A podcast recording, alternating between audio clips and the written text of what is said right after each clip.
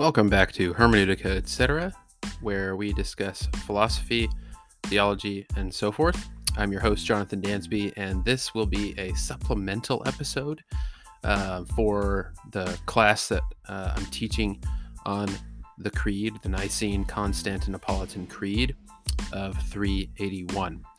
Um, so, if you have not listened to session six or some of the other sessions, um, probably should go ahead and listen to those. This will make a little bit more sense in that context. Um, on the other hand, if you're just reading the chapter, this might be a quick and dirty uh, summary uh, to help get you through the chapter. Um, I hope this is helpful. Um, I'll keep this intro short and sweet. Like, subscribe, share uh, with your friends if you find this helpful. Uh, comment, even uh, rate the podcast, etc. Um, if you don't really care for it, just leave it alone. Don't have to do anything with it. Uh, I appreciate um, those of you who are interested in pursuing this and have stuck around for the classes. And uh, those of you who in the future um, come and stumble across these, I really hope you enjoy it. Uh, thanks again. This is Hermeneutica, etc. Uh, enjoy the episode.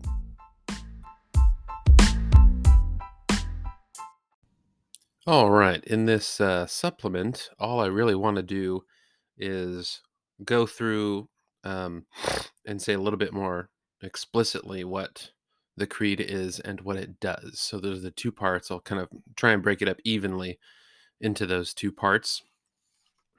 Uh, in the the first part, uh, uh, what the creed is, uh, we're given four uh, things that the creed is.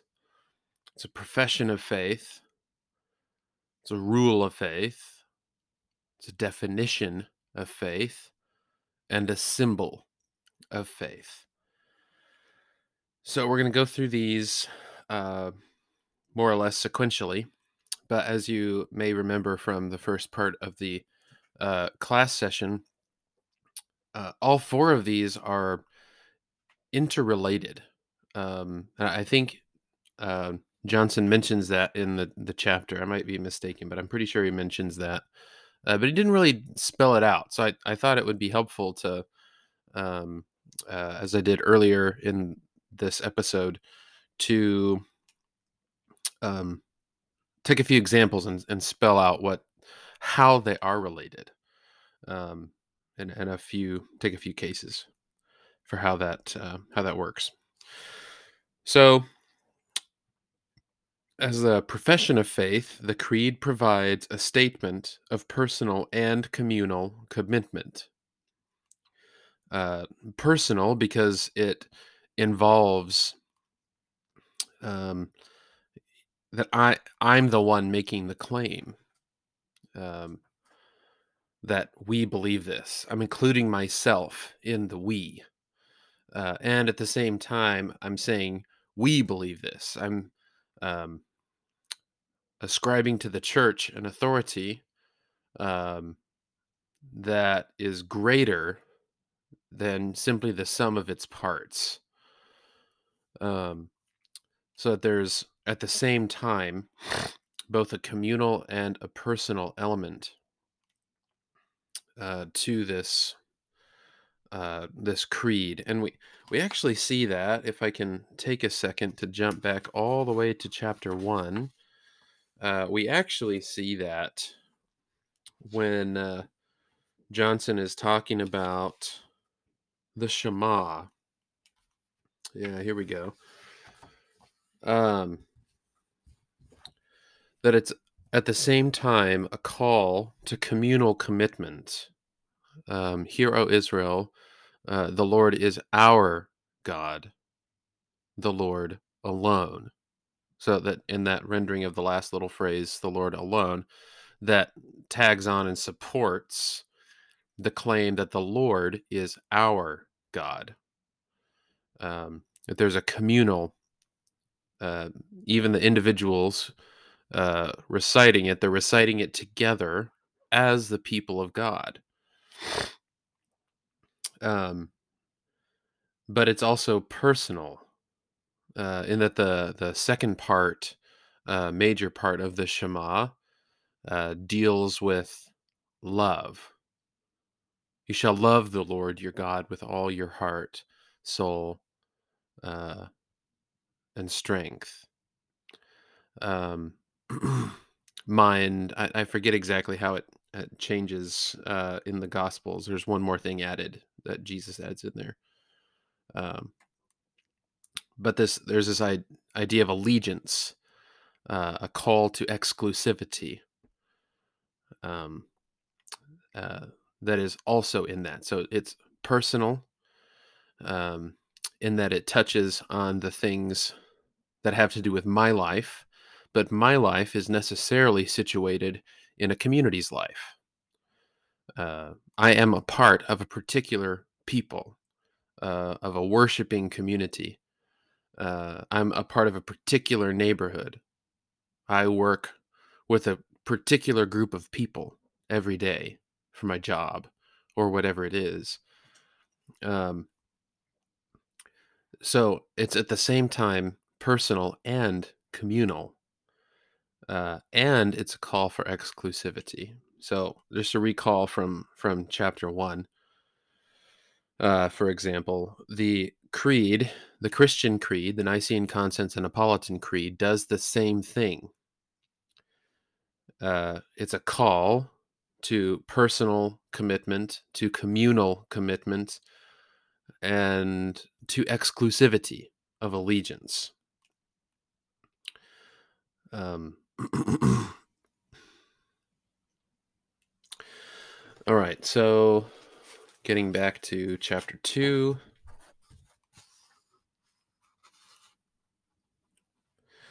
Uh, when he he says on page 41 that the creed provides a statement of personal personal and communal commitment um, some of the phrases he works with from the new testament anyway um, is that the language of confession profession and bearing witness all work together um, to flesh out that personal and communal commitment. Uh, what's involved there? Um, for example, those who confess the Son of Man, this is in Matthew 10, who confess the Son of Man, those he will also confess uh, at the the end, uh, which suggests both recognition and fidelity or faithfulness. Um, faithfulness to the Son of Man, fidelity toward the Son of Man will be reciprocated, so to speak. Um, believers confess that in other words, there's a, there's um, a little bit different use here. So it's they confess some content, they speak it that Jesus is Lord, uh, that the that Jesus Messiah is God's incarnate Son. I can find that in uh, Romans 10, 1 John 2 and 4, and 2 John 7, for example. Um, Christian belief is profession it is confession. Uh, we can see that in Second Corinthians 9, for example, uh, Hebrews 3, and Hebrews 4. Um, but profession and confession is also called bearing witness. Uh, so that you stand, whoever's confessing or whoever's professing, uh, proclaiming, stands bearing witness, pointing at something. Um, uh, John the Baptist is the typical uh, witness um, for this. We we see it. He's the one who points to Jesus in the Gospel of John and says, "Behold, the Lamb of God who takes away the sin of the world." Um, just just an example. Um, but there's also the language uh, comes in of uh, pistis, uh, Greek pistis or pisteuein, to believe, um, and the noun pistis, um, faith, belief, trust, um, uh, and the Latin uh, form fides and credere. Um, uh, he he makes the the note that in Greek there's only one root that communicates all of these different types of things. But in Latin and in English, for example, you have fides and credere. Um, faith and to believe are different things. Um, and we have those uh, in English as well faith and believe. Um,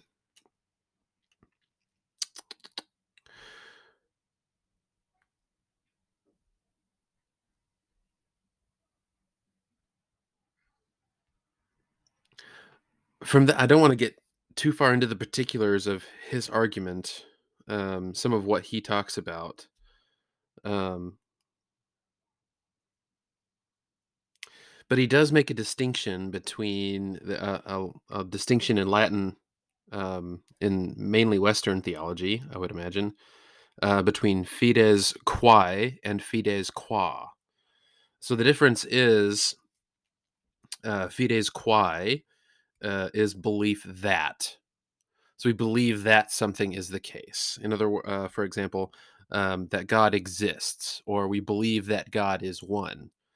Um, fides qua, on the other hand, is belief by which we respond to God.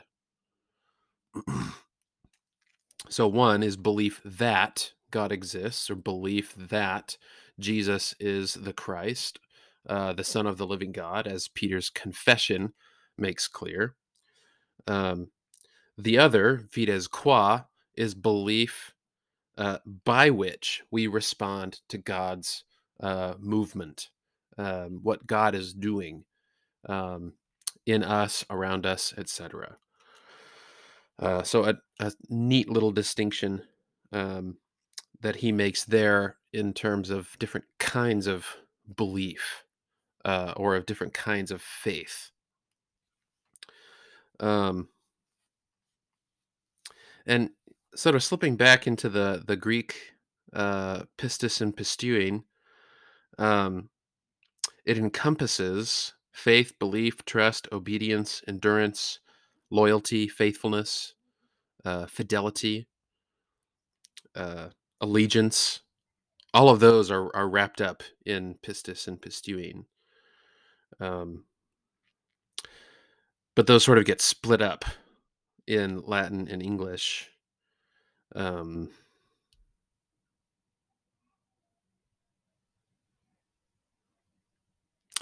so, hope that's a little bit of a helpful distinction.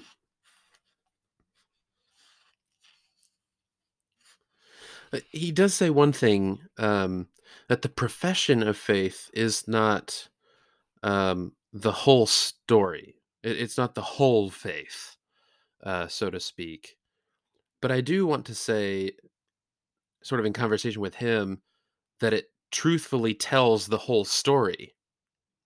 Right? It might uh, it might not um, be explicit on all of the things that we would say go into an accounting of Christian faith, which is the task we call theology. Um, it doesn't contain everything. Uh, it's not exhaustive, but um, we I would want to say that it does truthfully tell the whole story. It's sort of the zoomed out um, view from thirty thousand feet. This is the whole story, uh, and there are discernible features uh, that must be included in any uh, finer, detailed telling of the whole faith. And the creed lists out what those details should be. Um, so that's the profession of faith or the confession of faith. Um, uh, it's limited uh, in scope somewhat, but it truthfully tells the whole story. All right, so the rule of faith or the regula fide, uh, as its Latin phrase would um, come to be. Um, and as the rule of faith, the creed provides a measure or norm for Christian identity, particularly how Christians, one, should read their sacred texts, and two, for how they should live. Uh, so, this is sort of foreshadowing some of the things that the creed does, and we'll get to those in a minute. Um, but the fun, the important thing here for right now is that it provides a measure or norm for Christian identity. Um,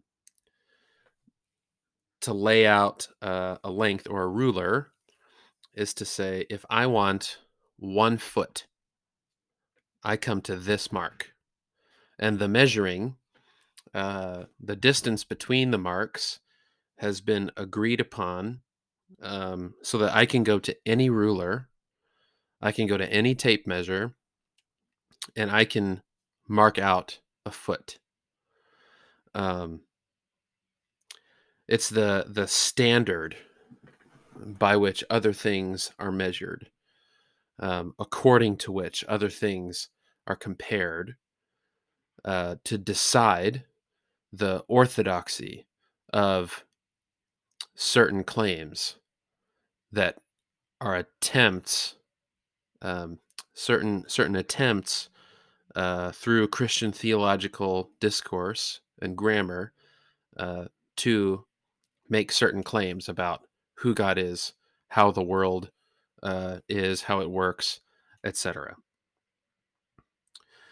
Um, so the first thing it does, the uh,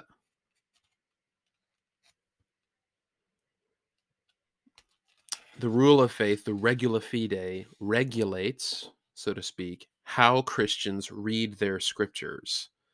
Uh, and we see this come up with uh, uh, the Marcionite heresy uh, and Irenaeus's response, Saint Irenaeus of Lyon's response to Marcionite heresies. For example, to uh, exclude uh, all the Old Testament books, as Marcion claimed, Irenaeus's response was to say, no, these these truly tell us of who God is. They don't tell us of um, of there being two gods, but of one God with one intent, uh, whose Son uh, has come and has been revealed and has uh, sparked the writing of the New Testament's documents as witnesses um, uh, to that reality. and so Irenaeus responds chiefly as a sort of biblical theologian. Uh, he's responding to the the claims of Marcion that uh, the Old Testament um, and parts of the New Testament need to be rejected, uh, precisely because they don't truly tell us uh, about the God Jesus comes revealing. Um, and the Regula Fide, uh, Irenaeus says, uh, in, which is a sort of short form for a version, so to speak, of of the creed. The Regula Fide is the key to Scripture, like a um, like a key on a map, right? It tells you kind of shows you the outlines, so to speak, uh, the measure, um, you know, how far 10 kilometers is. That's in the key. How far five miles is. That's located in the key. So you can use that key and you can measure out different parts on the map and you can figure out how far things are, uh, different places are apart from each other.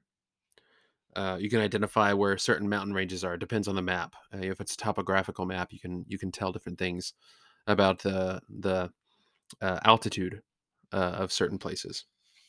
So the regula fide is the key, uh, so to speak, of how Christians uh, read Scripture. Um, but it also regulates how Christians live in the world. Um, it measures or orients Christians' posture or stance um, toward the world, uh, in the world, and it reframes uh, presuppositions in order to act according to Scripture. Right? If the if the creed is helping us um, with an appropriate measure of the a reading of Scripture, an appropriate reading of Scripture, then the creed also because it's doing that, it helps uh, line out some of the presuppositions that Christians should have and should uh, bear in mind as as they make ethical decisions. How is it that God, being the creator of all that is, uh, things seen and things unseen, how does that shape the way we engage with our neighbors? How does that shape the way we engage with the world? Well, the creed doesn't say what those implications are, but you have to start from that point. If you're going to be a, a professing Christian, if you're going to hold on to the profession of faith, you have to reckon with the claim that God is the maker of all that is, which means that God has not created a bad world. God has created a good world. The material world is not bad. The material world is good, broken, but good, and in need of care and redemption and renewal. So um, it shapes uh, the the presuppositions of how Christians act in the world. So that's regula fide. Uh, the definition of faith, the creed as definition of faith, provides boundaries of Christian belief and identity. Uh, it's the uh, hedge around a garden, so to speak. Um, so I had, I had, mentioned how the creed as regula fide is related to the creed as definition of faith. Um, that the one provides the measure, uh, the regula fide, and the definition of faith uses that measure, employs that measure in order to set off, to measure off the limits of Christian, of faithful Orthodox Christian belief and practice. Okay, so it's part again to reiterate how they're uh, how they're related. Um, but it's uh, sort of digging down into that a little bit more. That in reciting the creed, um, we're committing to this story. We're committing to these things rather than to another story, to other things. The one who is confessing the creed, making the profession, confession of faith, is marked as part of this confessing community right? The personal and the communal. And the church, uh, the, the confessing community, which is the church, rather than another community. Uh, and the same goes in the reverse direction. Um,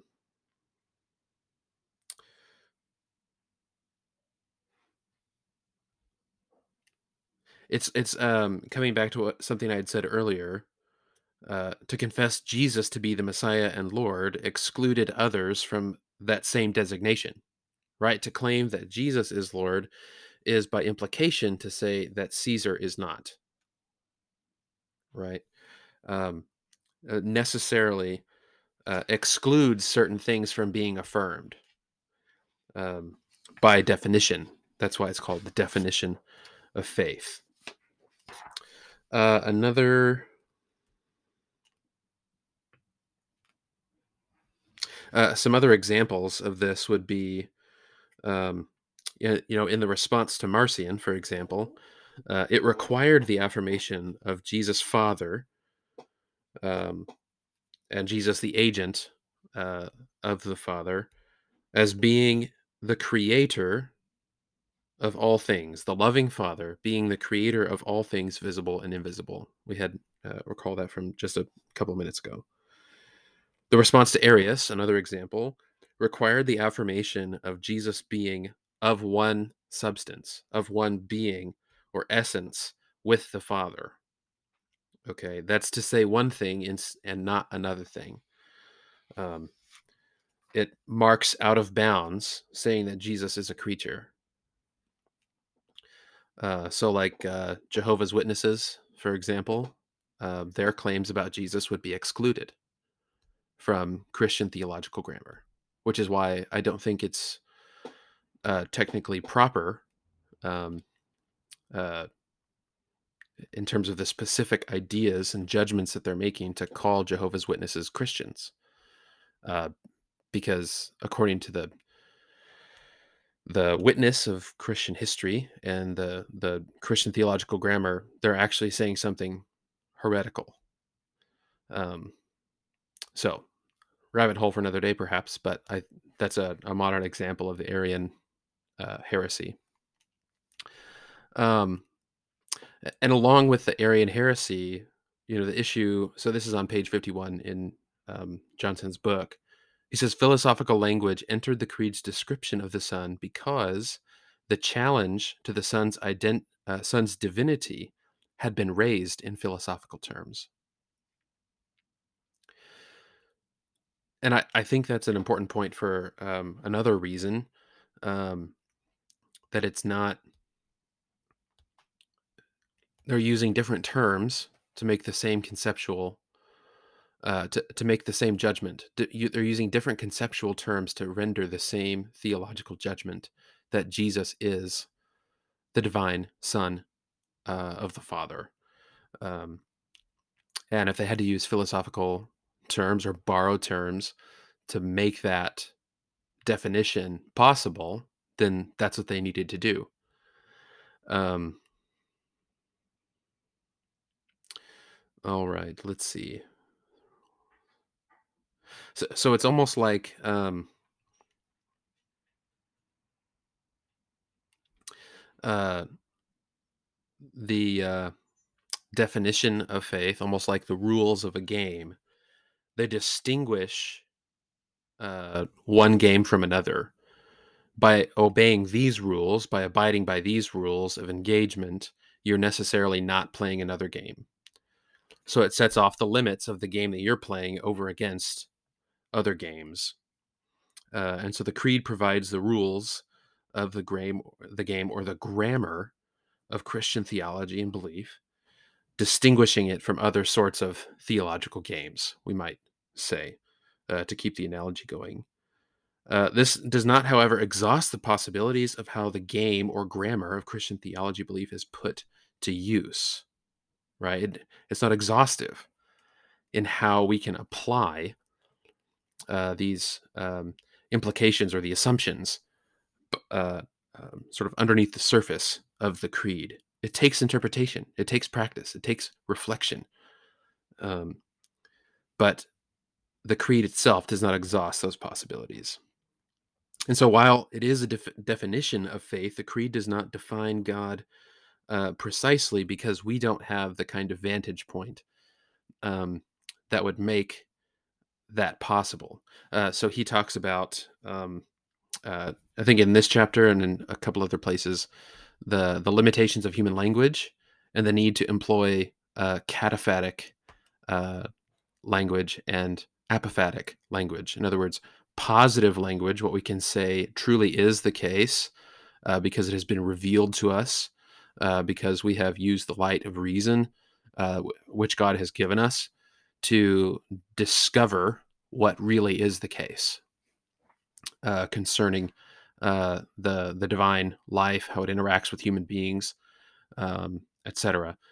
But apophatically, we can also say um, uh, helpfully what is not the case, and uh, or uh, not merely what is not the case, but what is beyond what is actually uh, outside of the bounds of our ca- capacity to know uh, in a positive way, in a constructive way, um, what is the case. Uh, so we saw that with um, Pseudo Dionysius. What is beyond um, isn't exactly what is not. But because it is beyond, uh, we can't always pin down and say what it is. Um, so that's uh, the that's where the need for uh, analogy for uh, both cataphatic and apophatic or positive and negative theology enter the Christian theological grammar um,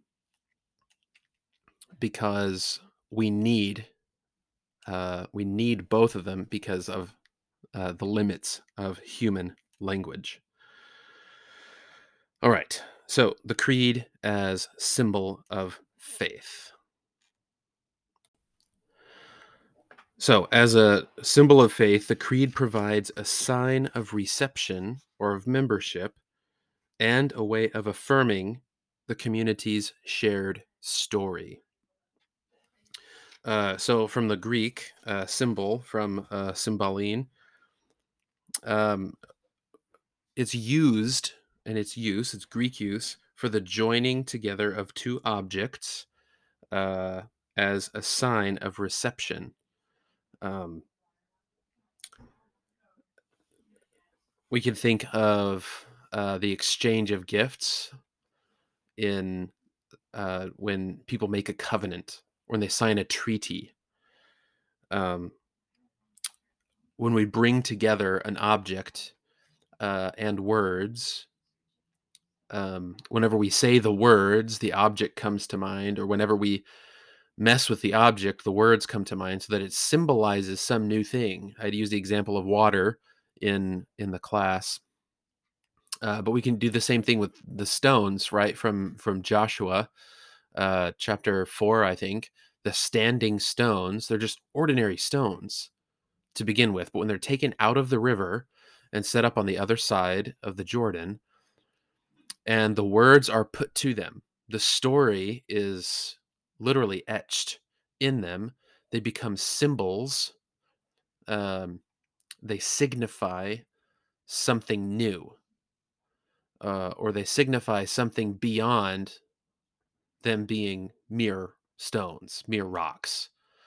Um, they're pointing beyond themselves to a reality. So that that, uh, bleeds into what I was just saying about uh, apophatic theology, apophatic language, um, is that those stones point beyond the reality um, that they bear witness to, right? So the profession of faith comes in at this point, definition of faith comes in at this point. Um, so that's a just an example. Um, so the creed, as a symbol of faith, was given or handed over, and that's where we get uh, tradition, traditore, uh, to hand on uh, to those who were initiated through baptism as a sign or symbol of their entrance into the people of God. Um, and this is a sign shared among the members of the community of faith. The words that are spoken point to and participate in the reality they communicate. All right. So, as a symbol, these words um, are not themselves the reality, they point beyond uh, uh, the mere stringing together of words, they point beyond it to the capital R reality of which they speak. Right? The one, capital O, one, uh, with whom Christians have to do, principally in the person of Jesus, the, the Son, the second person of the Trinity, uh, but uh, ultimately with the, the triune God, um, the fullness of that life. That's where the creed is pointing. Um, so it's not itself the reality, it's pointing to that reality. So the creed is a symbol in that respect. Uh, and so, following from these, uh, these two insights, the combination of gestures and words draw us into the reality that they point to. So, not only is the creed pointing to it, by our reciting these words, we are being drawn into the reality to which they direct our attention. Um, da, da, da.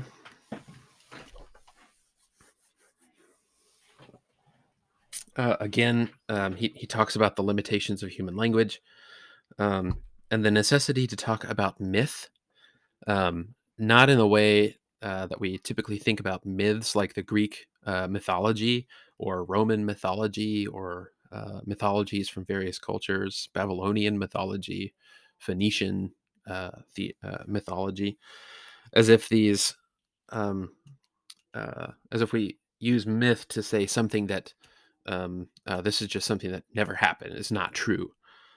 Um, but he wants to to point out that all religious language, um, uh, all properly religious language, claims more than it can actually demonstrate, uh, define, or understand. Which is why we would call religious language, theological language, So we would call it mythic in a way. If we're telling the story, right? If we come back to the Christian story and we're reading scripture, the the story of scripture is the Christian mythos. All right, it is the the the symbolic structuring of the world in such a way that it tells a story to point beyond itself to the the personal God who has set that whole story in motion and is keeping it from falling apart and is directing it to its good end. Okay. So he says, uh, this is on page 54 if you're following along. Myth is language seeking to express a truth about the world and humans that lies beyond what we can test and prove. So, this is also why faith, the language of faith, the grammar of faith, is not the grammar of science. It's not the method of science um, or modern science uh, as we know uh, today. Um, myth, um, uh, conversely, seeks to express the basic truths of human existence.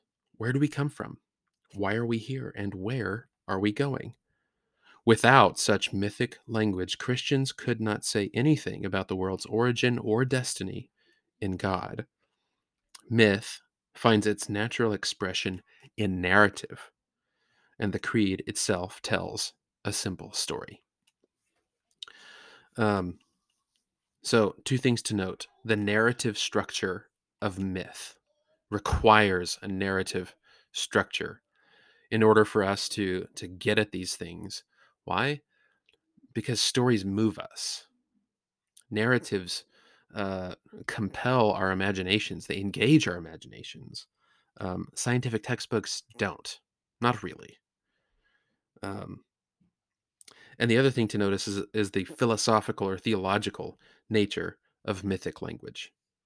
And so pulling those two together, narrative and theology, or narrative and philosophy, you're as asking and answering those significant philosophical questions by telling a story.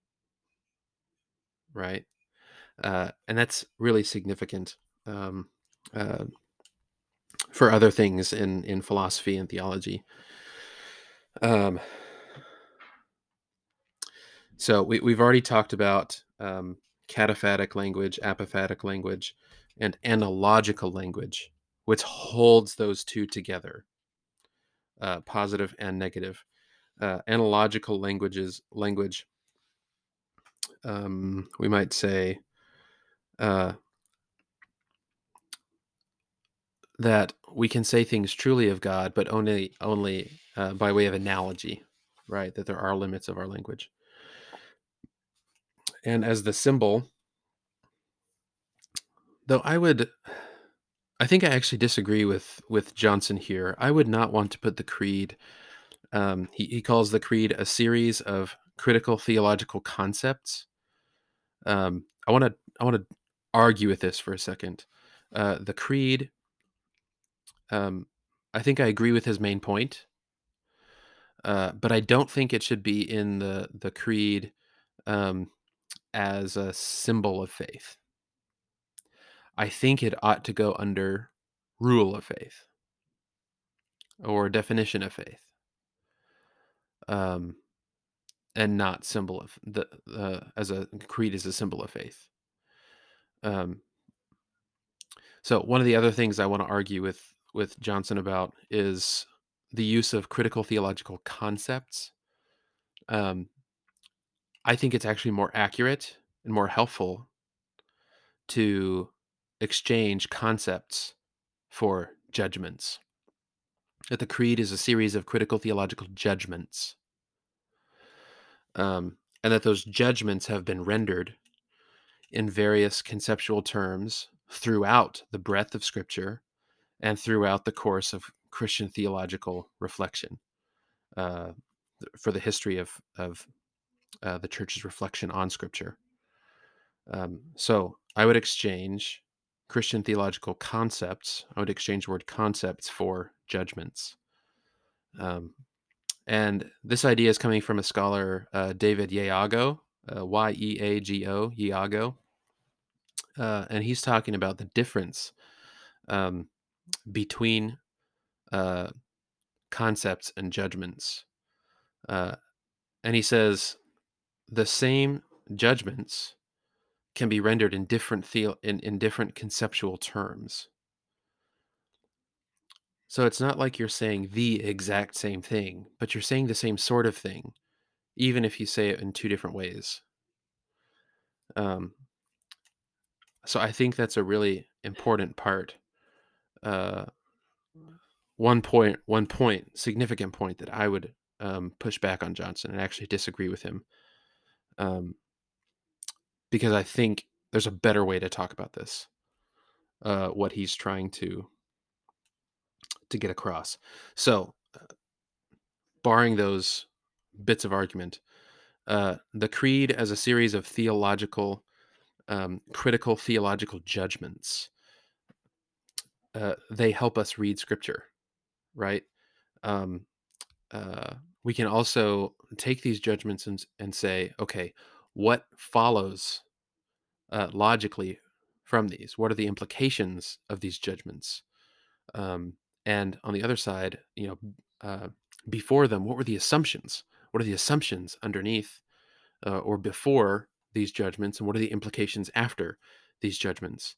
Um, and that's one way that Christian theological, uh, the Christian theological tradition, has reflected not only on the creed but on Scripture, and has developed a very rich tradition of um, uh, moral Christian moral teaching uh, Christian ethics. Uh, so I'll leave that point there. We'll go on to uh, the very short um, uh, second part of what the creed does. So we've touched on this some, uh, but I'll run through all of them um, very briefly. The creed narrates the Christian myth. Uh, it interprets scripture it constructs a world, it guides Christian practices, and it prepares a worshiping people. Um, so, this is somewhat, a, I guess, a bit of a summary of the things that we've already talked about some. Um, but the Creed tells, on the one hand, how God entered the human story, and on the other, how God has made it possible for humans to enter his own life. Uh, very simply, that if you're going to narrate the Christian myth in a nutshell, that's what it's saying. And the Creed does that. All right. It tells us where we came from, tells us who we are, um, why we're here, and it tells us where we're going uh, the creed interprets scripture. So again, think of the the critical theological judgments. Um, the creed as this series of critical theological judgments. Um, the creed summarizes the story of scripture uh, and guides proper readings of that story. Uh, it's not exhaustive, right? The creed is not exhaustive. It doesn't tell. It doesn't retell every single word of scripture but it points to the heart of the matter. Okay, if you're getting down to brass tacks, this is really what the story of Scripture is pointing to. This is what the story of Scripture is trying to communicate. Uh, and that's a Christian theological assumption, presupposition, conclusion, judgment that our Jewish brothers and sisters would not share. Uh, they they don't share that assumption. They don't come to the same conclusion. They have very different readings of the Old Testament um, it's not to say they're all bad. Some of the my best teachers have been Jewish, uh, and it just goes to show that they've been reading the book, the Old Testament, a lot longer than Christians have, and that we have a lot to learn from them. Um, but it's a different telling, uh, and the, the creed uh, sums up that different telling. Uh, the creed constructs a world uh, so, following from these, that it narrates the Christian myth, that it interprets scripture, the creed interprets the world. Or better, it shapes the way we see, the way we interact, the way we engage with the world. Okay?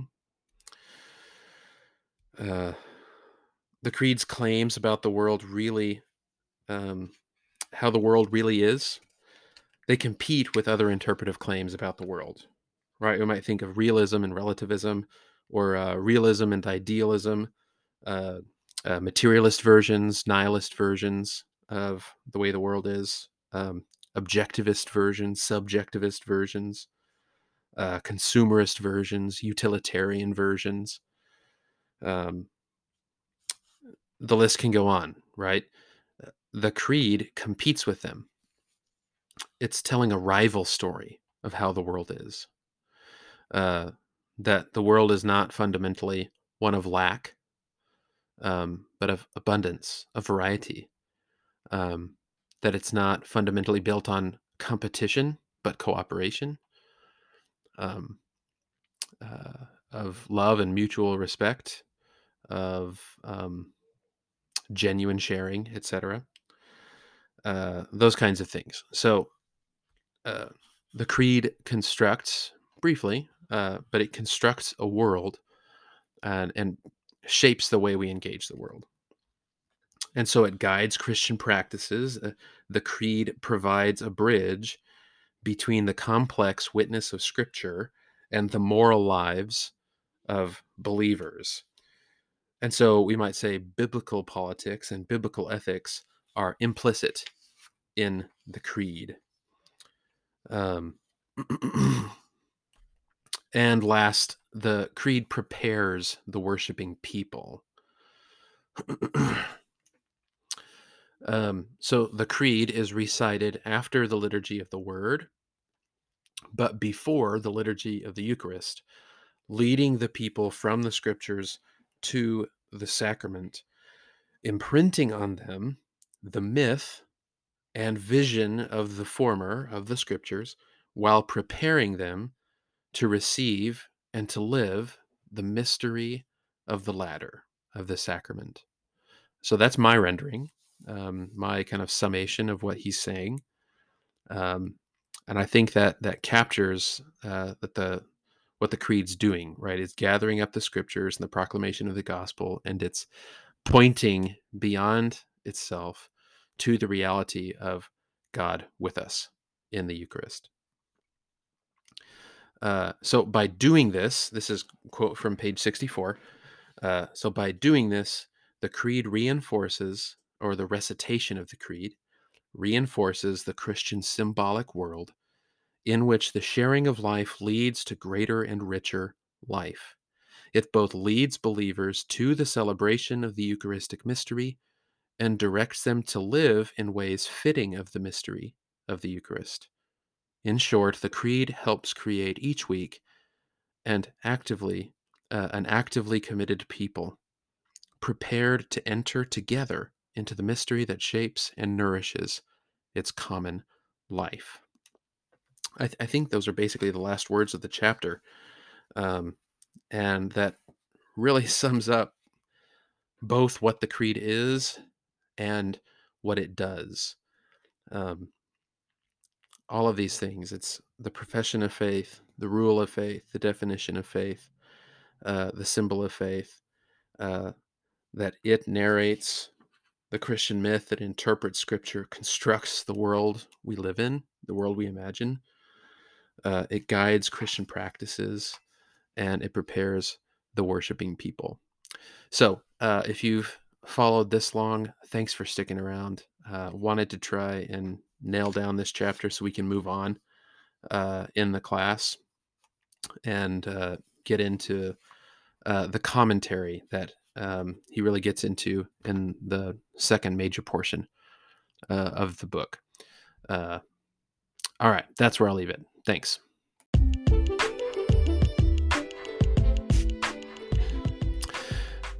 Hey there! If you made it all way all the way through the uh, the supplemental episode, uh, thanks for sticking around. Again, I hope it was helpful to you.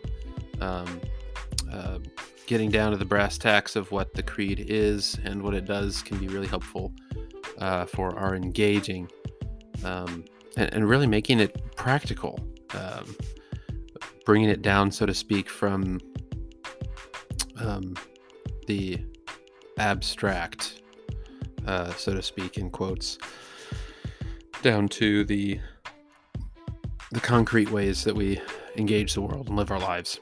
So I hope um, again, this episode has been helpful to you. Um, again, like, subscribe, share, um, uh, rate the podcast, comment, what have you. Be sure to check out my um, uh, my Christian Toolbox page on my blog. Uh, you can reach the blog at hermeneuticaetc.wordpress.com. And to get to that specific page, you can go, um, if you want to, you can find it there. If you want to go to the web page, if you want to go straight to the resources, uh, you can do uh, hermeneuticaetc.wordpress.com slash Christian dash toolbox slash. And that's it. That's all I got to do. That's all you got to type in to get to a growing, uh, curated, uh, basically an annotated bibliography of things I think are helpful for people exploring, digging down deep into the church's great conversation uh, that it's been having for the last 2,000 years. So if you're interested in exploring um, uh, what I've come to call the Christian theological grammar of um, the the Christian faith, then by all means, these are some great resources to start with. Uh, so thanks again for tuning in. We will see you next. Well, I won't see you. You'll hear me next time on Hermeneutica, etc., where we talk about theology, philosophy, and so forth. Peace.